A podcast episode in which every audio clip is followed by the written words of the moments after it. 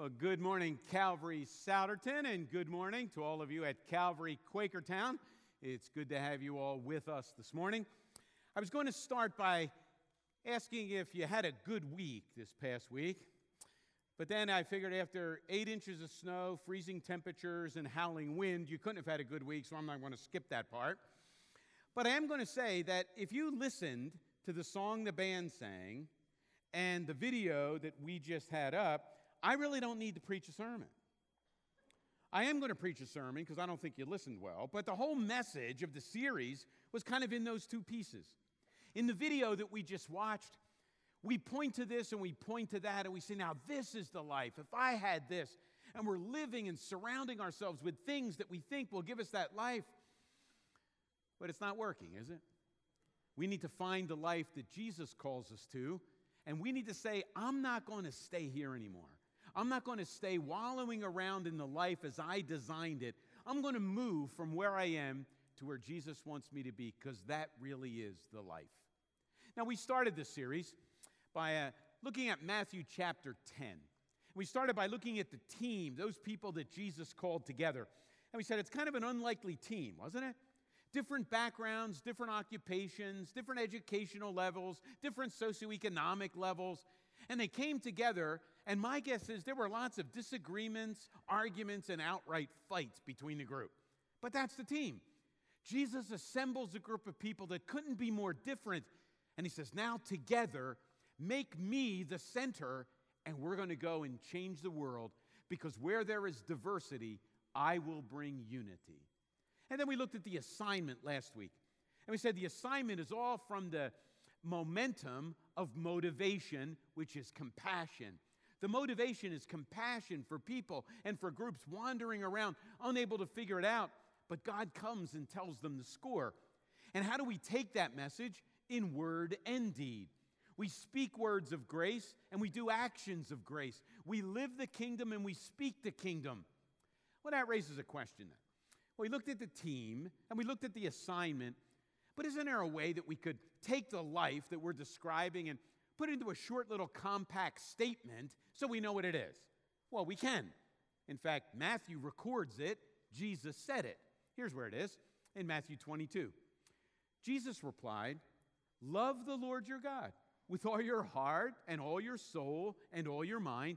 This is the first and greatest commandment. And the second is like it love your neighbor as yourself. That's the life. Love God with all your heart, soul, mind, and strength. That's how He loved us. And then, as an expression of that love, love your neighbor, love other people, love God, love people. That's the life. You got it? Yeah, but sometimes hearing it in a statement doesn't quite connect. So, what we're going to do this morning, we're going to look at a passage that illustrates loving God and loving people from both directions. So, if you have your Bibles, turn to Luke chapter 7. We're going to look at Luke 7, beginning in verse 36. Luke 7, 36 to 50, a familiar passage, but we're going to look at it through the lens of this is the life. This is the life we're called to. And I want you to compare and contrast your life to the life described there. But in order to do that, you have to know something about smells. You see, we read the Bible and we don't really smell anything unless it stinks in your house when you're reading. But you've got to understand smells to understand the passage.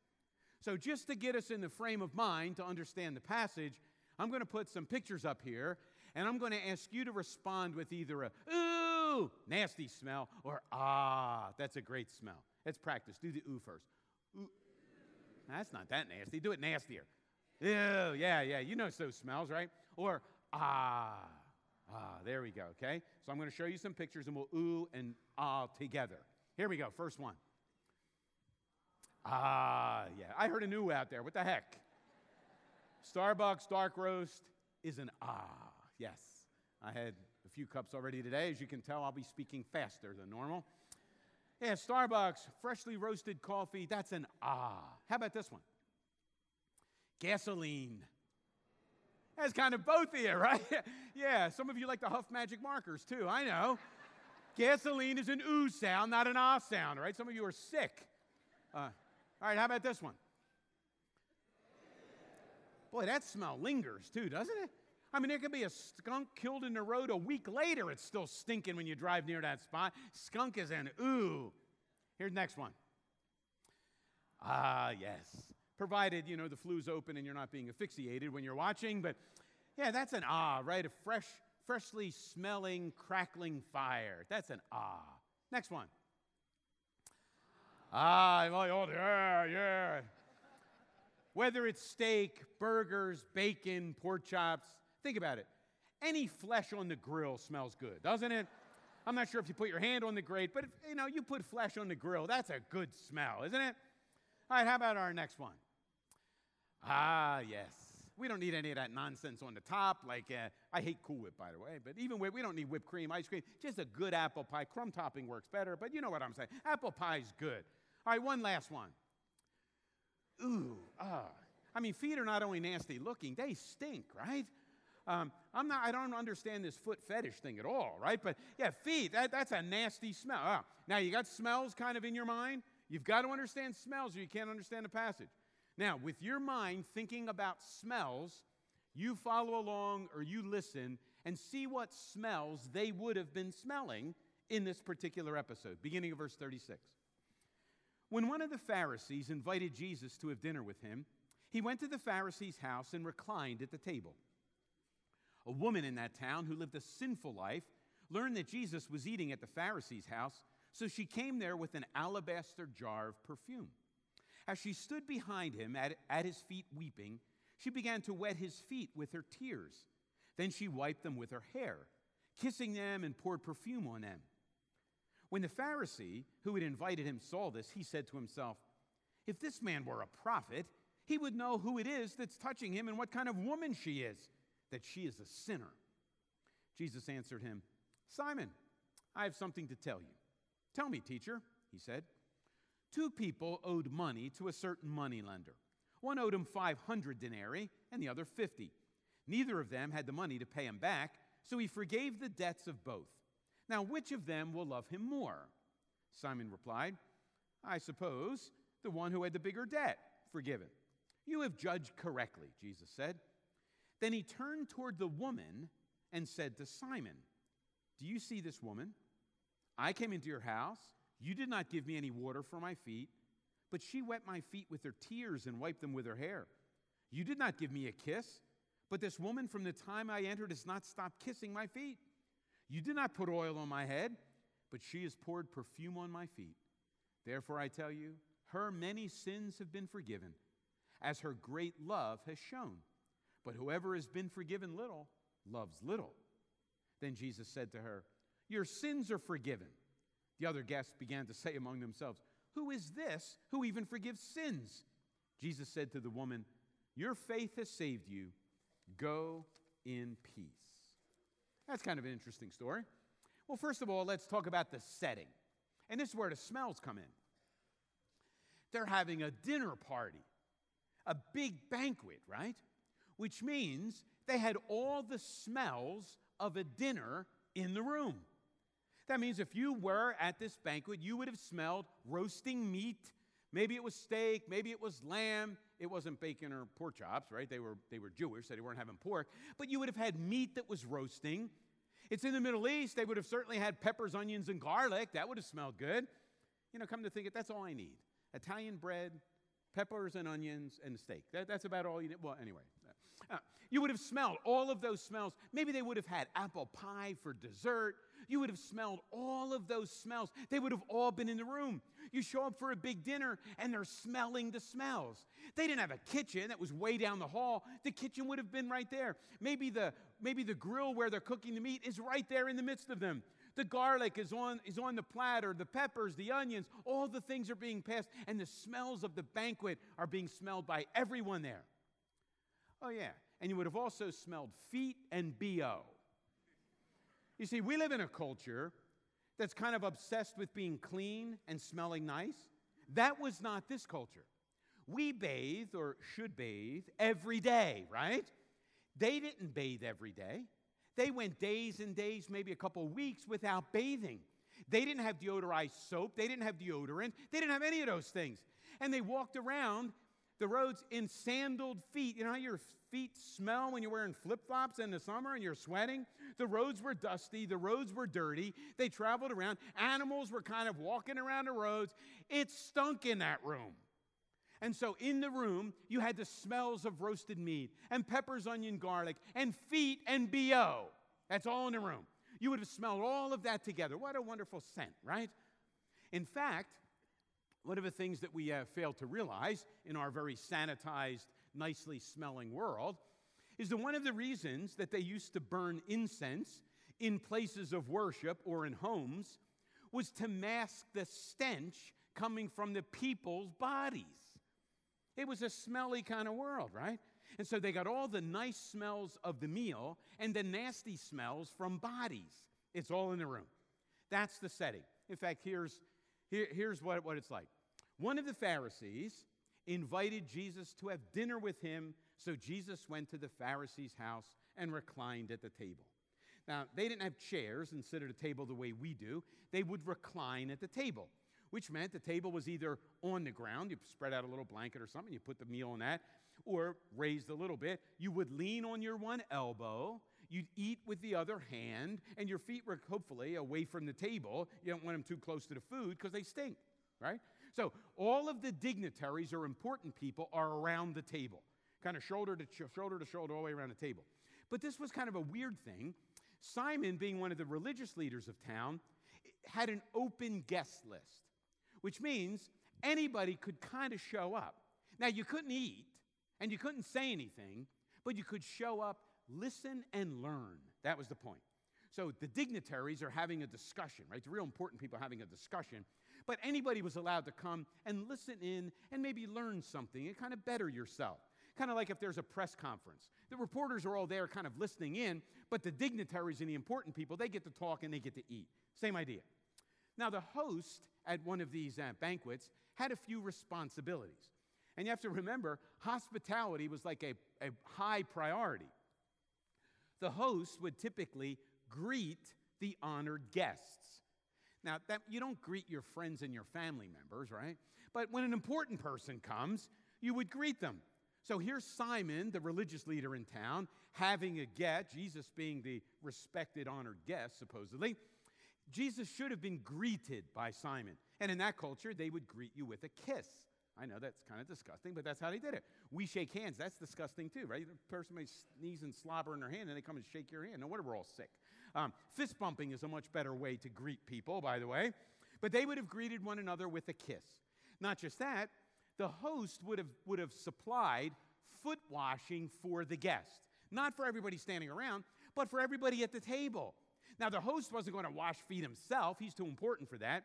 But he would have had a low level slave, you know, maybe a teenager or a little kid, and the teenager or little kid would have washed everybody's feet because they didn't wear shoes, they didn't wear socks. They traveled around, the roads were dusty, a very arid climate. They'd come in, you know, your feet were kind of messy, and so the, servant would wash your feet and bring refreshment.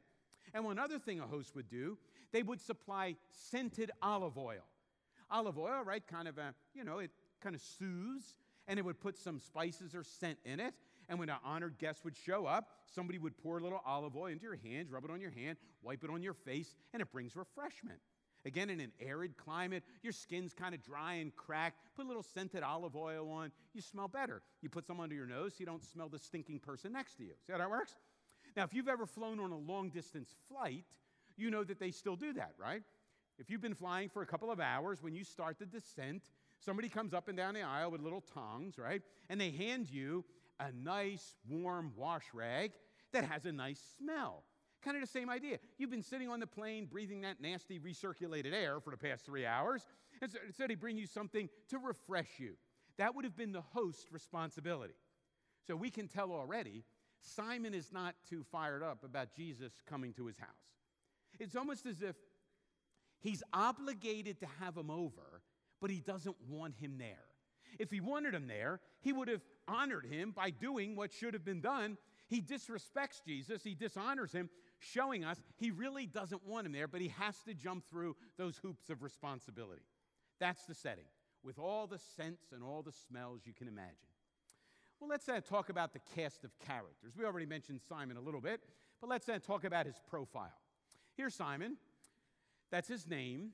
This is not Simon Peter, not Simon the Zealot, not Simon the leper, not Simon Cowell, not Paul Simon or Carly Simon. This is a different Simon. This is Simon the Pharisee. What's his occupation? He is the guardian of truth and the teacher of truth. His job is to make sure that people hear what the Bible says and that people that teach error are called out for being heretics. That's his job. What's his religion? He's a Pharisee. Now, the Pharisees were like the strictest of the Jewish sects. Um, and we often say Pharisee and think bad thoughts because, you know, we're, we're in church. But in Jesus' day, the Pharisees were the good guys. They were the ones that believed the Bible. They were the ones that taught what the Bible said. They studied it and lived in light of it. The Pharisees were the good guys. So Simon's not a bad guy. Simon's a good guy in the eyes of everybody in the town. Now, what's his character? He's righteous, he's pious, he's pompous, arrogant, and self righteous too. What are some aliases for Simon? Well, Jesus calls him names at times. Uh, whitewashed tomb, brood of vipers, hypocrite. You can kind of tell Jesus isn't uh, particularly loving on the Pharisees, right? And so those are a few aliases that Simon has, and Simon is disrespecting his guests. Get the picture? That's the profile of Simon. Well, we also am, are introduced to a woman in the story, so let's run through her profile.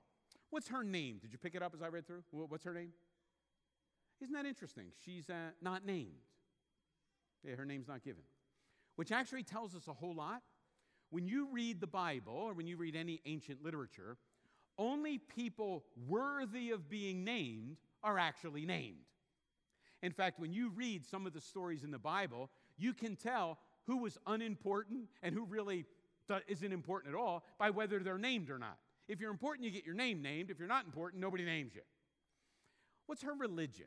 Well, first of all, what's her occupation? Occu- um, most likely, she's a prostitute. I know she's called a sinner from the city, but some of the language that Simon uses later, uh, essentially calling her dirt, scum from the city, as best we can tell, she would have been a prostitute. That was her occupation. What's her religion? Uh, not applicable, or maybe she was the first nun, first of the nuns. You've heard of the nuns? Maybe she, not the nuns, nuns, Catholic nuns, the other nuns, N O N E S. Um, she probably didn't have a religion. If she did, she had to practice her religion in private. They didn't want her in the town, let alone in the synagogue. There was no way she was allowed near, near the synagogue, and Simon certainly didn't want her in his house either. What's her character? Well, we're told she's sinful, she's a sinner, she's immoral. Well, what are some aliases? What are some names you think she was called in her day?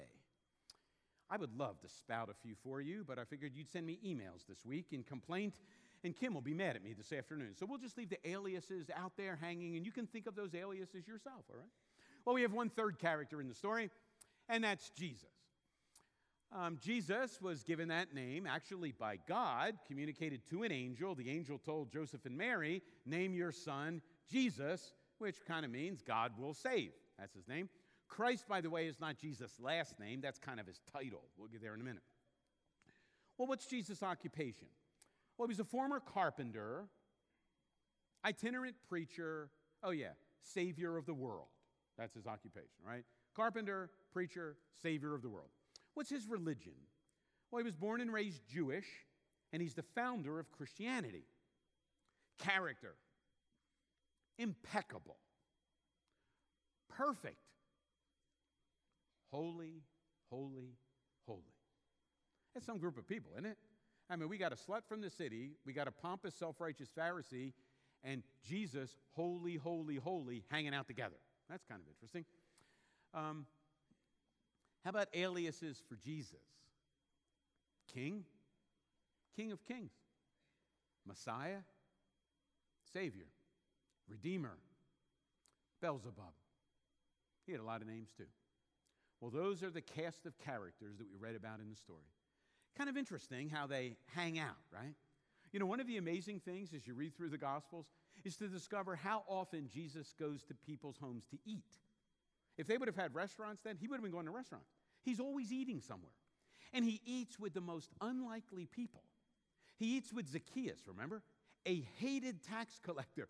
And a religious heat, right? Other Pharisees, they show up and say, Jesus, what the heck are you doing? Eat with somebody like Zacchaeus. And he says, Whoa, time out. I've come to seek and to save the lost. Another occasion, he goes to Matthew's house. Matthew was like a honcho with the Roman IRS. Jesus eats at his house. Matthew invites all of his IRS agent friends. They all show up. Again, the religious heat comes. Jesus, do you know who you're eating with? We can't believe you're here. And Jesus says, Guys, don't you understand? The sick need a doctor, not those that are well. By the way, I'm the great physician. I'm coming to bring healing where it's needed. Jesus is always eating, and when he eats with people, it's usually a group kind of like this. There's usually some really nasty sinners there. There's some religious heat that are critiquing Jesus for being there. And then Jesus is there hanging out with these groups of people. And by the end of the story, he's kind of in the face of the religious guys and is usually accepting and welcoming the sinful guys. Kind of funny how that goes, but it's same story over and over and over and over again. Well, how does the plot unfold? How does the plot unfold? Well, it goes uh, something like this Jesus shows up at Simon's house because he's been invited. Now, how would Simon know to invite him? Well, as best we can tell, there's a backstory to this incident. And it probably went like this Jesus showed up in Simon's town, and he began to do what he always did he would teach, he would heal, he would be bringing good news of the kingdom and bringing actions of the kingdom too. Just like last week when we talked about the assignment, wording and deeding, right? Doing good good deeds and sharing good news that's what jesus was doing in fact if you read the preceding paragraphs to luke 7.36 you'll discover some of the people were saying hey this jesus is a great prophet and then john the baptist has a few of his disciples go and say so jesus are you the one or what? Like, are you really the one? And what does Jesus say? Just watch what I do and listen to what I say. And they go back and say, John, he's the one. He's the Messiah. He is a great prophet. He's the Messiah. So Jesus had been there in the town. Simon, being the guardian of truth, probably heard Jesus was there, began to hear what he was saying, heard what he was doing, and showed up. Simon's job is to protect the people from heretic preachers. So he shows up, he hears Jesus saying things, he's, he's not buying it, is he? Does Simon think Jesus is a prophet? Heck no. Does Simon think he's the Messiah? No way. But Simon has to interrogate him, right? Where do you interrogate best? On your own turf. So Simon hears Jesus, sees what he's doing, says, All right, Jesus, I'm like the religious big guy. You want to come to my house for lunch? He's hoping Jesus says no. Jesus, Simon, I'd love to come. When, when are we eating? So they show up. Jesus is there, but Simon disrespects him from the minute he gets there. There's no greeting with a kiss. There's nobody to wash his feet. There's no refreshment for his face. Jesus completely disrespected. You know what that would be like? That would be like a really honored guest coming to your house. And you look out the window next to the door and you see him, you close the window and tell everybody to be quiet and turn the lights out because you don't want him there. You invite him in, but you don't take his coat. You don't take her coat. You don't offer him something warm to drink. You just kind of disrespect him. You leave him in the other room when you, everybody else goes out to eat. You wouldn't do that. That's what Simon's doing. Well, in the midst of this discussion, they're now at the table. Jesus has dirty feet. Jesus' face is cracked and dry. Jesus is leaning at the table. Simon's probably next to him. And a whole bunch of people from the town come because, hey, they've heard there's a big banquet They've heard and seen what Jesus said and did. They want to come and see what's going to happen, right? They're expecting fireworks at the banquet, I'm guessing. And do you believe she shows up? That slut from the city shows up, right? Um, she comes to, now think of the courage it must have taken on her part to show up. She shows up, and my guess is she slinks in. She's not wanted in the city. Simon certainly doesn't want her at his house. Um, how did she know where Simon lived? I don't know. Maybe she was there on business. We don't know. But she shows up. She surveys the situation, sees where Jesus is, and stands right behind Jesus. Now, it's not a huge room. There's not like 40 yards between Jesus and her. She's probably real close, right, to, right with Jesus. She comes on a mission. The mission is one of gratitude and thanksgiving. Remember the backstory? Here's the backstory from the woman's side. She heard Jesus preach the day before, too. And she was buying everything he was saying. When she heard he's a great prophet, she said, I believe it.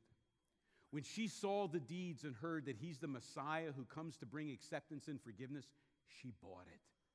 And her life was changed. Just like we sang this morning, her heart was awakened. And once she was dead in her sin, now she's alive by grace. And she experiences that. And she comes on a mission the next day to Simon's house. She doesn't care what the people think. She's on a mission of gratitude and thanksgiving for the awakening that the Savior brought into her life. And she comes with perfume to pour it out on Jesus and say thank you as she gives him a gift from her life. Well, Simon can't believe that uh, she's there. She walks up close to Jesus and she's overcome with joy she starts to cry. Have you ever been so overcome with joy you start to cry? I know all you guys say, no, not me, not me. Yeah, how about when that first baby or second baby squirted out, right? Uh, yeah, you probably cried, or that grandkid, yeah, you're going to cry, overcome with joy. And women are much more willing to admit they cry. Men cry, we just try to hide it better. The woman is overcome with tears of joy. She's so close to Jesus, she bends down. She's on a mission. She's going to pour the perfume on Jesus. But all of a sudden, she notices the tears are falling from her face and they're falling onto Jesus' dirty feet. And since his feet weren't washed, the tears hit his feet and they're making little mud puddles on his feet. Well, she can't leave, you know, the Savior's feet all muddy. What's she going to do? Ask Simon for his napkin to wipe. It. Simon, could I borrow your napkin? Simon wouldn't even talk to her or look at her, let alone give her, na- give her his napkin. So she does the only thing she can do. She pulls the pin that hair, holds her hair up her hair falls down, and she wipes Jesus' feet with her hair. You may say, that's pretty disgusting. Oh, it was more than that. You see, in that culture, a woman's hair was a private part. Your hair was covered and concealed. Only your husband, your close family members would see your hair down. This woman whips her private part out right at the banquet. And so now Jesus has muddy feet. She's wiping his feet with her private part. Everybody's going ballistic, right? And then she takes the perfume, pours them on Jesus' feet, and immediately the smells in the room change. Remember the smells of the room? Roasting meat, onions, peppers, garlic, apple pie. Now everybody smells perfume. She may have come to do this in private, but it's become very public now. Everybody looks, everybody knows. Simon is absolutely livid. Simon now has evidence that Jesus is a heretic. Look what he says. This is great. When the Pharisee who had invited him saw this, he said to him, now you got to watch this. He said to himself, in other words, he thought. When you say something to yourself, you're thinking it, right? No words are uttered. He said to himself, he thought, if this man were a prophet, see, he heard that from the day before. If he were a prophet, he would know who's touching him and what kind of woman she is, that she's a sinner. You see, religious people back in that day, they thought that sin was, um, was a communicable disease you get too close to a sinner, you kind of become a sinner. You, you get the disease too, right? And Jesus is always hanging out and interfacing with sinners, therefore, he must have gotten the disease. And Simon now has evidence. Jesus can't be a prophet because Jesus would never hang out with a woman like this, therefore, he must not know. And the next phrase is awesome. Look at this Jesus answered him. Simon hadn't said anything. Simon thought, if he, this guy were a prophet, he didn't say anything. Jesus answers Simon's thought. In other words, hey, big guy, I'm going to respond to what you're thinking because I really want you to understand who I am too. That's amazing, isn't it? And so Jesus tries to convince Simon and get a hold of Simon's heart. So Jesus says, Simon, I have a question for you. Suppose there were two debtors. One debtor owed 500 denarii and the other debtor 50. Now, denarii is basically a day's pay, right? But I don't think any of you got paid in denarii this past week. Uh, so let's uh, bring that into our culture, right? So if you're making, if you make 10 bucks an hour, eight hours a day, that's 80 bucks, times 500, that's $40,000. The first guy owes $40,000 to the lender. The next guy, he, he makes 10 bucks an hour, works eight hours, that's 80. he only owes 50 days' wages. He owes four grand. The one debtor owes $40,000. The other debtor owes 4000 Neither of them can pay. The lender says, I forgive both of your debts. Jesus then says, So, Simon, which of the debtors would love the lender more? Simon says, The guy that was forgiven 40,000. Jesus said, Right, Simon. That's the first thing you got right since the party started. Yes. And then he looked at the woman and he said, uh, Simon, she's been forgiven $40,000 worth of sin. And the problem is, you think you're only owe $4,000, and therefore you sit there pompous and self righteous because you think you're better than she is. Boy, my, how that story stings, huh? Well, what are some lessons from the story? We could tease out lessons all afternoon, but some of you have important things to do. So I'll just mention a couple of the lessons. Here's the first lesson Jesus never makes light of sin. Does Jesus say to the woman, you know what? So you're a sinner. Big whoop, right? Everybody sins. No, he doesn't say that, right? He says to the woman, your sins, the real sins, those things you're guilty of, those things that will condemn you forever, those things that have separated you from God, all those things are real, but they're forgiven. He's not making light of sin. We make light of sin. God always takes sin seriously. We make light of it. God treats it seriously. Here's another important lesson the woman's love does not save her Jesus' love saves her. And I can prove it. How did the parable go that Jesus told, right? When Jesus tells the parable, he's giving us the sequence. What does he say? There's somebody that owes $40,000 and somebody owes $4,000. Notice the love that they have follows the forgiveness they've been granted.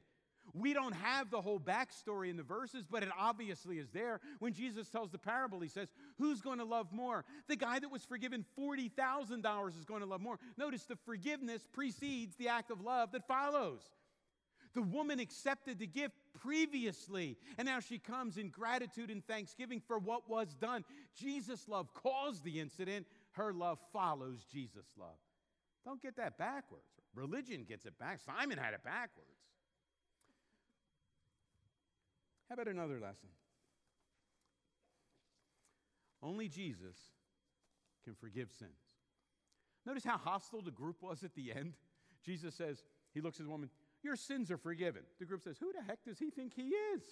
Only God can forgive sins. Jesus says, That's right, your sins are forgiven.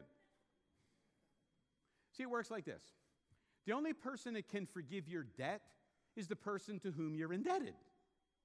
So if I were to announce, you know, after the service this morning, uh, we'll hope to finish on time. But when the service is over, bring all of your debts up to me and I'll sign them that they're all forgiven. So bring your mortgage papers, I'll sign it. Charles Zimmerman forgives you. Bring your car loan, Charles Zimmerman forgives. Bring your student loans, Charles Zimmerman forgives you. Whatever you got, bring it, I'll sign it. How many of you would form a line for me to sign it? Only of you that are morons would do that. I can't forgive your debts because none of you owe me anything, right? The only person that can forgive your debt is the person that you're in debt to. When Jesus says, I forgive you, he's saying, You're indebted to me. But I've paid the price for your forgiveness, right? It's not her love, it's Jesus' love. And since she is primarily indebted to Jesus, he's the one that can forgive her sin. The story tells us the whole gospel, doesn't it? Well, I don't want to end with lessons because I don't think that's where Jesus was going with this incident. I want to end with a question. And it isn't a question that's just tucked away here. This question is all over the New Testament. Here's the question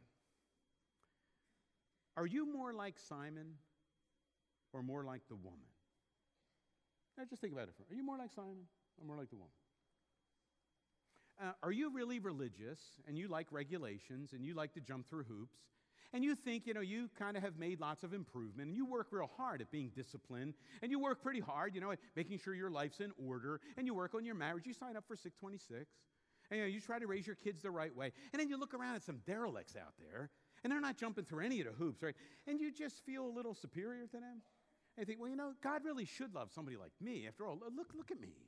I'm doing all this really good stuff. I'm doing a lot of stuff God says. But these other filthy, creepy people, I don't think God can really love or care for. Is that you? Uh, can I let you know a little secret? If you resemble Simon more than the woman, you're in a world of trouble. And that's not a theme that's only in this passage. That theme is all over the Bible. And here's the reason human beings are incurably religious, and religion will destroy your life. Simon was the religious guy, right? Simon memorized all the commands, he knew all the right theology, he was the guardian of truth. He set up the hoops, jumped through the hoops, presented the hoops. Simon was a religious guy, and by the time you get to the end of the story, Simon's far from God. And the woman that lived a sinful life, she's in the arms of Jesus. Remember the parable of the prodigal sons? Same story, right? Same themes. The younger son runs away, squanders his share of the inheritance on wild, riotous living, returns home. The father welcomes him back, celebrates the big party. The older brother, self righteous and arrogant, full of pride, looking down his nose at his sinful younger brother, he's out in the field. The father goes and begs him to come in. The parable ends. We don't know whether he came in or not. Same story. We're incur- incurably religious, and religion will destroy your life and your eternity. Are you more like Simon? Or are you more like the woman? You see, the woman knew who Jesus was. She knew he was the great prophet who knew all of her inward secrets. She knew and believed he was the Messiah who came to bring forgiveness and pay the debt for her sin. She received the forgiveness of $40,000 worth of sin and in response, thanksgiving and gratitude, she now pours out her life to the one who poured out his life for her. Old Simon, he doesn't need a Savior, he doesn't need a Redeemer. He's got this thing licked. He can handle it. He knows what the rules are. He knows where the hoops are. He's jumping through pretty well. Who do you resemble most in that story? I don't worry for those of you that are more like the sinner from the city, but I worry a lot for you pompous Pharisees like Simon. You think you're better than other people. Look down your self righteous, critical noses at others, thinking that you figured this out. They need to figure it out too. You've disciplined your life, they need to discipline their lives too. That just shows how far we are from understanding who we are and the debt Jesus paid and the amazing grace that he offers to us. Same story, over and over and over again. I sure hope we get it, and I hope we live in light of it. So, we're in a series called This is the Life. So, let me tell you the self righteous, critical, pompous life Simon lived, that's not the life. The life of the woman who knew the depth of her sin, who Jesus was, and the debt he paid for her and gives her life to Him, that, friends, is the life. And Jesus invites us to it.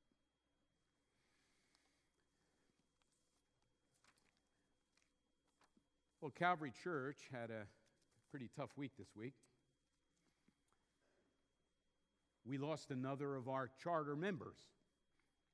It seems they're uh, leaving us pretty regularly these days. This past week, uh, Les Clemens, passed into eternity. Les was one of the charter members of Calvary Church, and he and Kay have been here through the whole time. But you know, it isn't the fact that Les was a charter member that makes his life so compelling to me. It's that Les believed and lived the mission and vision of Calvary Church. Les gave and served the community called Calvary Church, and Les loved and served the greater community of this area, the region, and the world. I'd venture to say you won't have to talk to too many business leaders until the name Les Clemens comes up. And in those discussions, you'll hear about Bible studies that he started, whether it was CBMC, whether it was FCA, whether it was coming alongside business leaders to help. Les served the church and Les live to love and serve the larger community. And Les lived out the absolutes, convictions, and preferences that we talk about an awful lot. I have the sneaking suspicion that every once in a while, the music we played didn't hit Les in his sweet spot. I'm just guessing. And every once in a while, maybe how I said something or the words I used was not in his normal conversational range. I never, ever heard Les critique any of that. Les would say to me, Charles, make the gospel clear, make it compelling, and do whatever else you want to do. That's not bad. You know what makes me nervous when charter members like Les leave our community? I get nervous because I wonder who's going to take their place. Les gave of his time and his energy, and Les prayed for this ministry every day.